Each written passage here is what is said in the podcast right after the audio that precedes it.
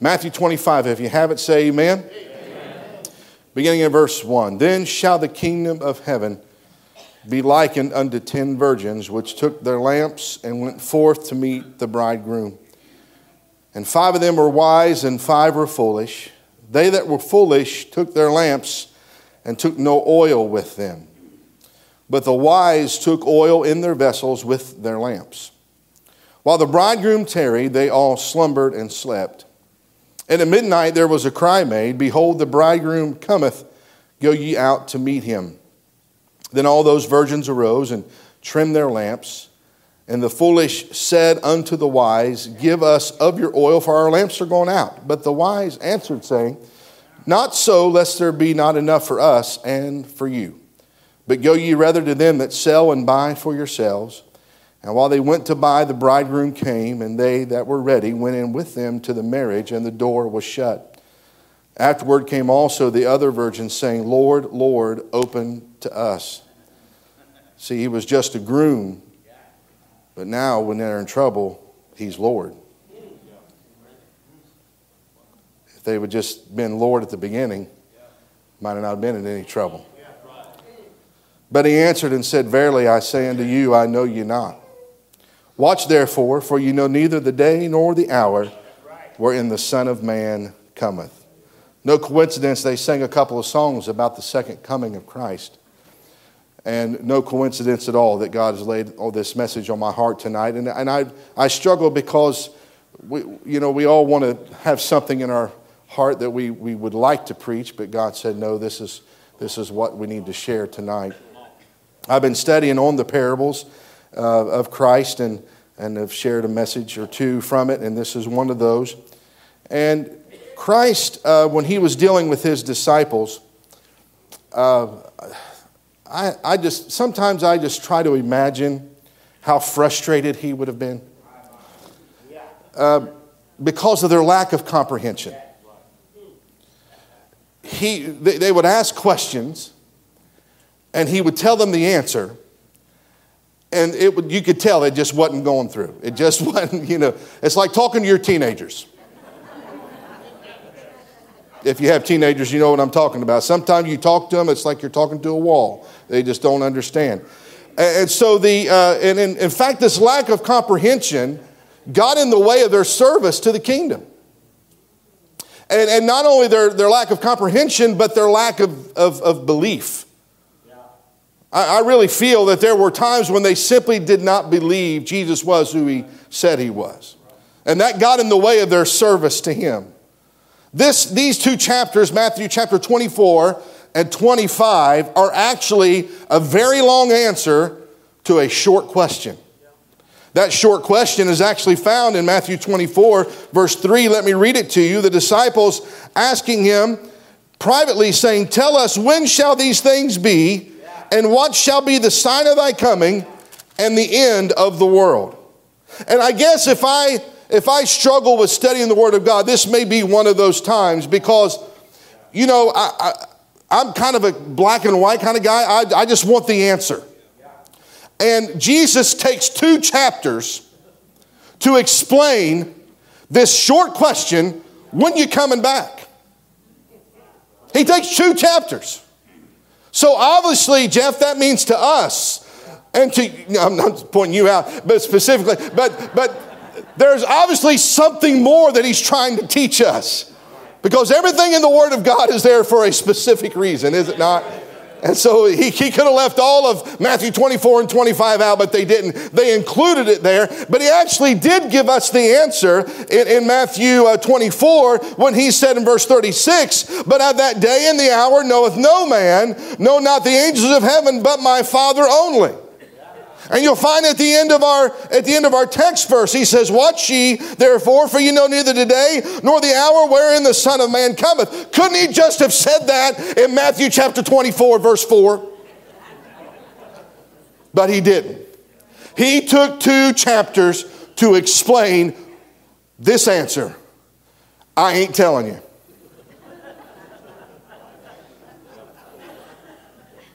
Now, I don't mean to mess with anybody's theology tonight, so please do not get me wrong. But Jesus specifically said, Here's the answer no one knows. The angels in heaven don't even know. That means I'm not going to tell you when I'm coming back, but I will tell you how to live until I do come back. And the message is simple stay ready. Stay ready. Stay ready. That's the message. So he's trying to educate us. He's trying to teach us something in, this, in these, in these, in these uh, ver- uh, verses that I read to you. And, and this text that I read to you, even though it is a parable, and even though he is talking about the kingdom of heaven, this would have actually happened in Bible times. This is actually the third phase of a Jewish marriage ceremony. The first two phases have already happened. There's been an engagement, and young people uh, and I hope you better be thanking God that marriage in America is not like marriage in Bible times because the parents picked the spouse out without you even knowing it. Maybe we actually should go back to that. So they would pick it, then they would get engaged, and the engagement was as binding as the marriage. Boy, don't you wish you'd go back to that. And then the bridegroom would go away he would prepare a place. And then at an hour when they did not know, but they knew he was coming, he would come back, he would meet the bride, and they would have the third part, which is where we're at today. They would have this week long marriage feast. They would have a party as they would celebrate this marriage. So, three things we understand from reading these scriptures before we get into the, the heart of the message. Number one is that the bridegroom is coming. This is where theology can maybe, and I'm not going to debate anybody after service, so please don't even try to debate me. I'm not going to. But can we all agree Jesus is coming? He's coming back. He's coming back. Not only, number one, is he coming back, but secondly, we don't know when he's coming back. And there's a reason why he specifically did not give a date or a time. Because if he did, then that means everybody would live the way they would want to live until 1159. So we know he's coming. We don't know when he is coming. And third, there's a chance he could come in the dark. Now you say, Brian, why would you say that? Because they had lamps. So that tells us, probably more than likely, even though we don't know the date nor the hour, Jesus is coming back in darkness. I'm not talking about physical darkness, I'm talking about spiritual darkness. Two things you watch, and I'm not a, I'm not a theologian of the second coming. Pastor Calvin Ray, as he studied that for years. But, but I will, I will, he's taught me this two things you watch you watch the nation of Israel, and you watch the church. We know the seasons. And if it's ever been spiritually more, if it's been more spiritually dark in the history of our world, I don't know when that was or when that has been. We are in a spiritually dark condition. But you know what that means? The bridegroom's coming. He's coming. He's closer today than he was yesterday. Let me tell you some things about these wise and foolish virgins that we can apply to us. Number one, I want you to notice the preparation. The preparation. They were commanded that they, it was implied in this passage of Scripture that they needed to prepare for the bridegroom coming. Preparation is simply this using your now to get ready for your next. Using now to get ready for your next. You wonder why a lot of people in churches struggle today? It's because they don't have a next. You say, What's the next? That means you don't have a hope. That means you don't have goals. That means you're not preparing for your future. You say, Brian, why should I prepare if Jesus Christ could come today? Because he tells us we need to prepare. The, the, the, the, uh, the, the doctrine of preparation should be preached and taught in our churches. My friend, tonight, if we ever lack anything in the house of God today, it's the lack of preparation. Preparation. People don't get prepared to come to the house of God. They don't get prepared to worship. You got to pump them. You got to prime them. You got to sing. You got to sing uh, the courses. You got to sing the hymns, and you got to get them ready. And hopefully, by the end of the service, hopefully by the time the preacher gets up, they're ready to go to church. But my friend, if we would realize church doesn't begin when you get in the house of God, church begins in your heart when you prepare your heart for worship. You know how our dear friends, the McCoy family, have been able to make it through this last few weeks? It's because they have a next. They have a hope. They have a future to look to.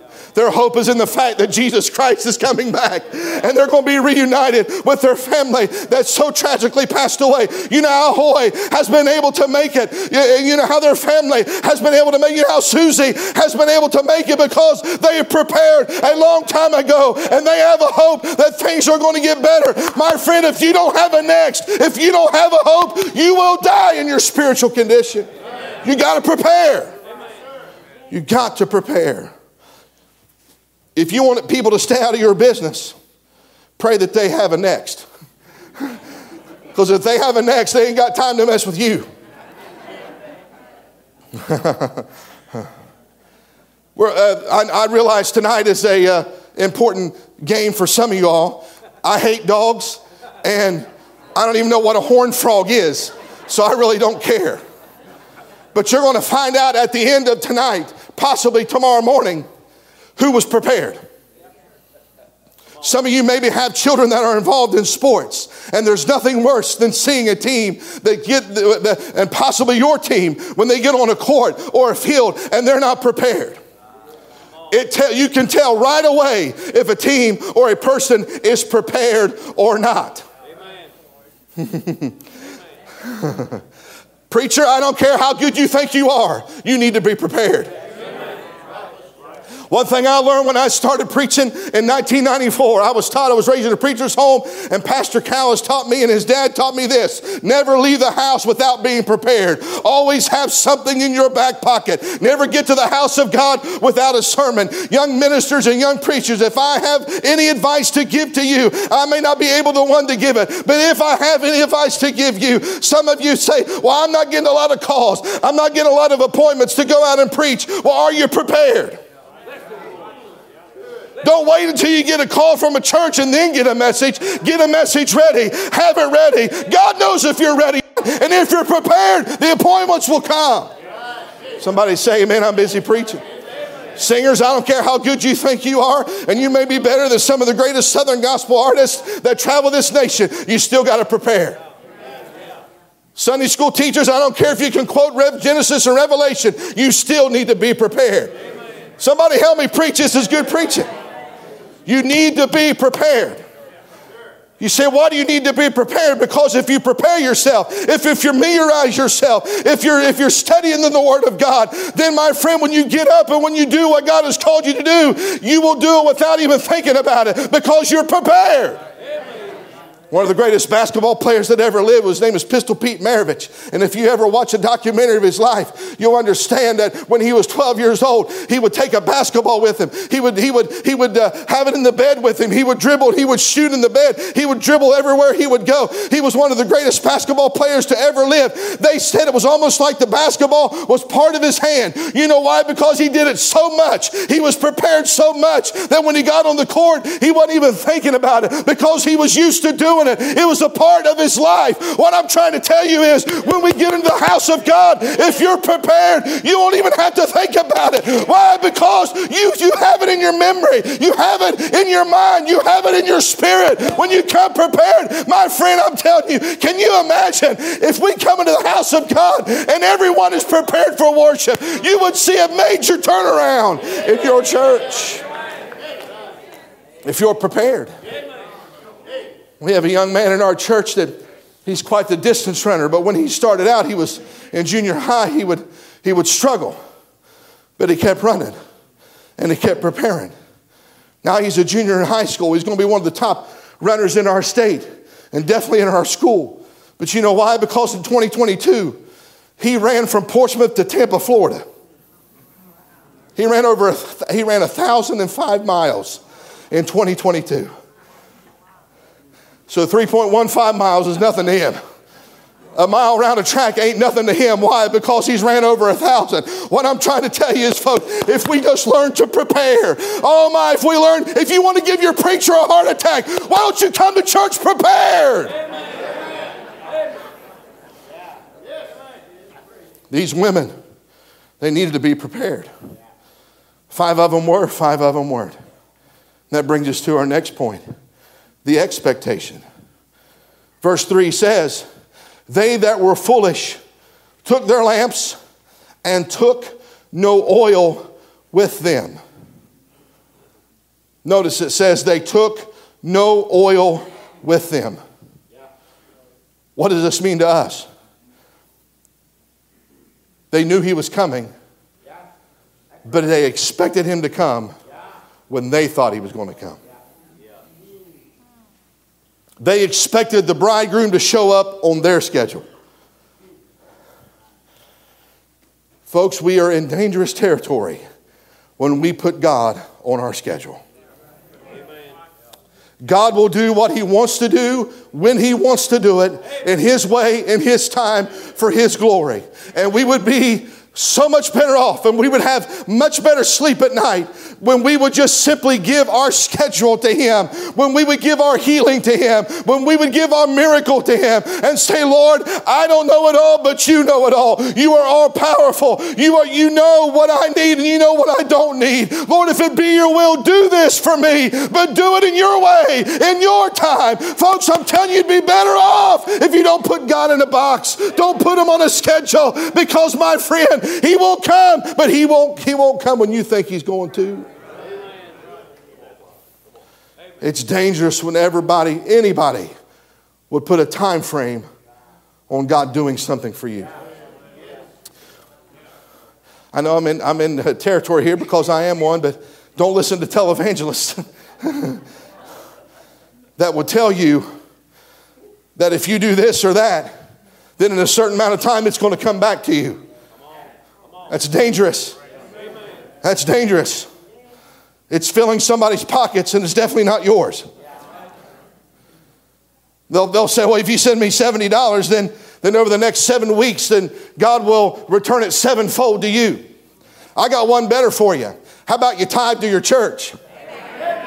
And God's principle is simply this Will I not open the windows of heaven? And pour you out a blessing which you cannot contain. I believe, I believe Luke also tells us that he will return it to us, pressed down, shaken together, running over. Just mind the word of God. Do what he says, and God will bless you. You don't have to give me $20 and then believe God for a promotion on your job. If you want to try, that's fine, but no, I'm kidding. Uh, I'm kidding. No, you want a promotion at your job, just show up. Do the work. Be on time. Stay a little bit later. Do the job. And I guarantee the way the lack of employment right now, you'll move up very quickly at your place of employment.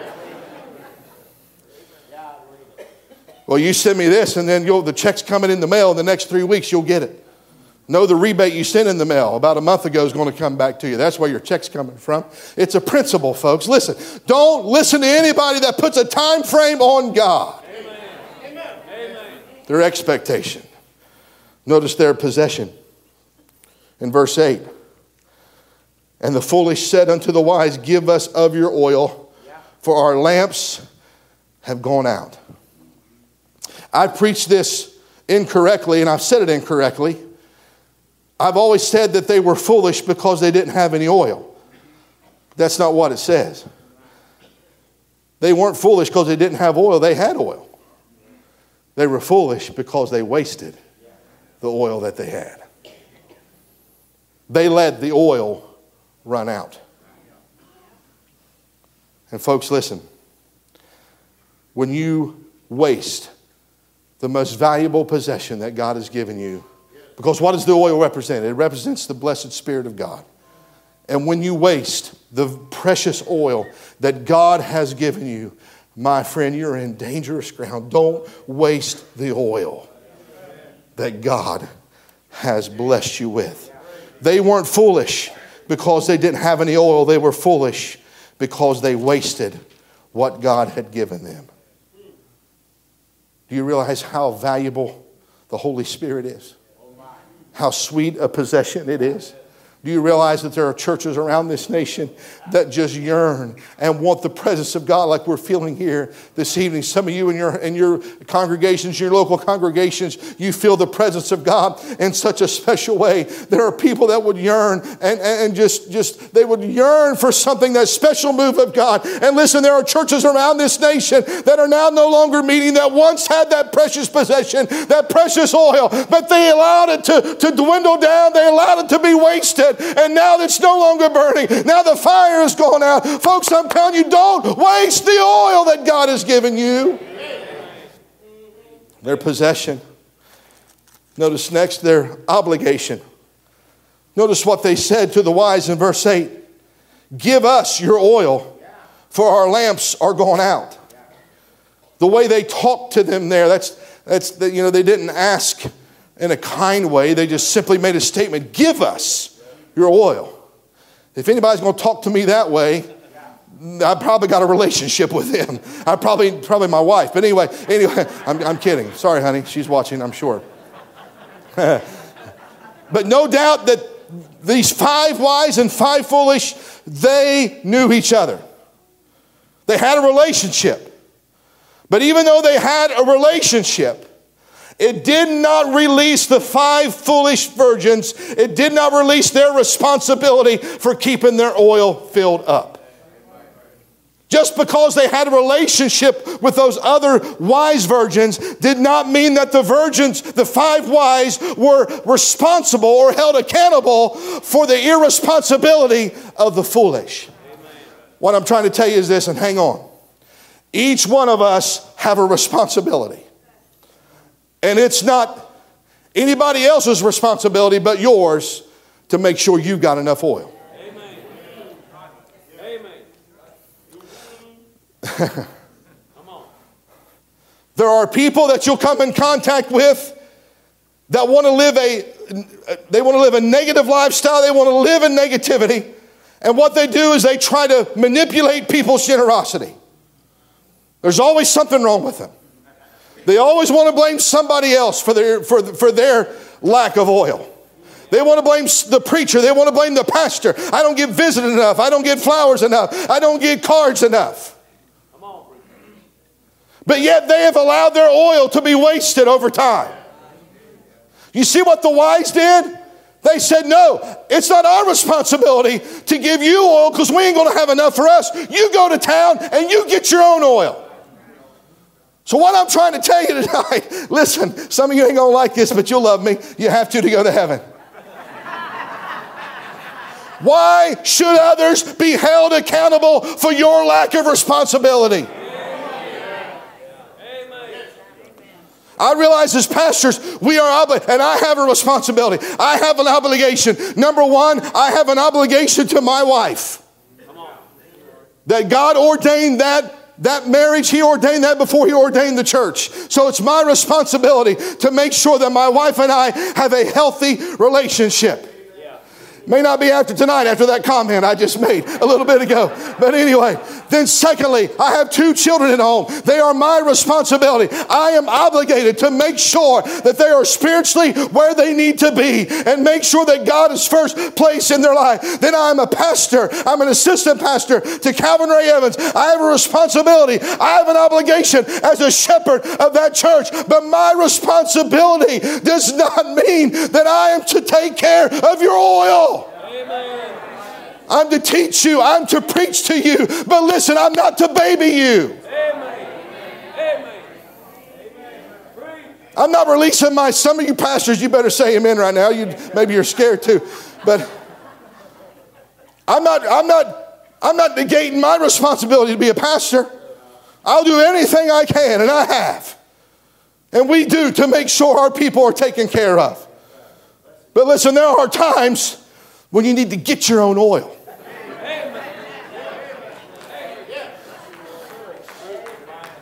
I've got oil for me. I've got oil for my family. I've got oil for my own spiritual well being. I ain't got enough for Wes. I ain't got enough for Gary. I ain't got enough for Will. I ain't got, I ain't got enough for Jim and Annette. No, I ain't got enough. I got enough. I barely got enough for me to make sure that I'm burning bright. You go get your own oil. Amen. And stop blaming the pastor for your irresponsibility. And here's the shouting point there's plenty of oil for everybody. Amen. Amen. There's plenty of oil. Amen. You say, well, why? it's it's ran out, and I don't know. I don't know if there's. Oh yeah, there's plenty. There's plenty of spirit. There's plenty of oil. There's plenty of honey dripping from the trees tonight. It's your responsibility to go get it. Amen. That's good preaching. I don't care who you are. No, you go get it. That's what they did. They went and got the oil. Notice finally the presentation. When they got the oil, they came back. It didn't say that the bridegroom came at midnight. Don't preach that. Because that's not what it says. It says the cry came at midnight. The bridegroom cometh. It was customary that these virgins would go out and meet the bridegroom and welcome him into the marriage feast. And they would have a celebration. But because of the foolish, neglected, and wasted, and used the valuable possession at the wrong time, now they had to go and get some more oil. But when they came back, notice this they found the door was shut. And what was a delight for the foolish ended up being a deadline. Excuse me, what was a delight for the wise ended up being a deadline for the foolish. When they came back, they didn't find an open door, they found a closed door. The presentation is simply this the bridegroom is coming. We don't know when he's going to return. I believe he's coming when it's spiritually dark. But when he comes back, it's not an opportunity, it's not an open door, it's a closed door.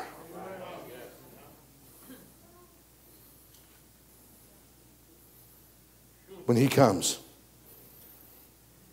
when he comes, when he comes again, there will be no more opportunity. The door was open on the cross but the door will be shut. Just as it was in the day of Noah, so shall it be in the coming. And so, what happened in the days of Noah? There was an opportunity. The door was open. Anyone could come in, but Noah and his family were the only ones. Then the door was shut. You say, Brian, I don't believe you. I, I think when he comes back, then I'll have an opportunity to give my heart to Jesus. I think you're wrong. What if I'm not? A vast majority, probably just about everybody here, has the same feeling I do. I've, wait, I've, I've based 47 years of my life. I've lived and served the Lord. I've uh, been saved 42 years. Been in ministry since 1994. I've invested my entire life in this principle, you better stay ready. And this whole message can be brought down to this one statement. If you stay ready, you don't have to get ready.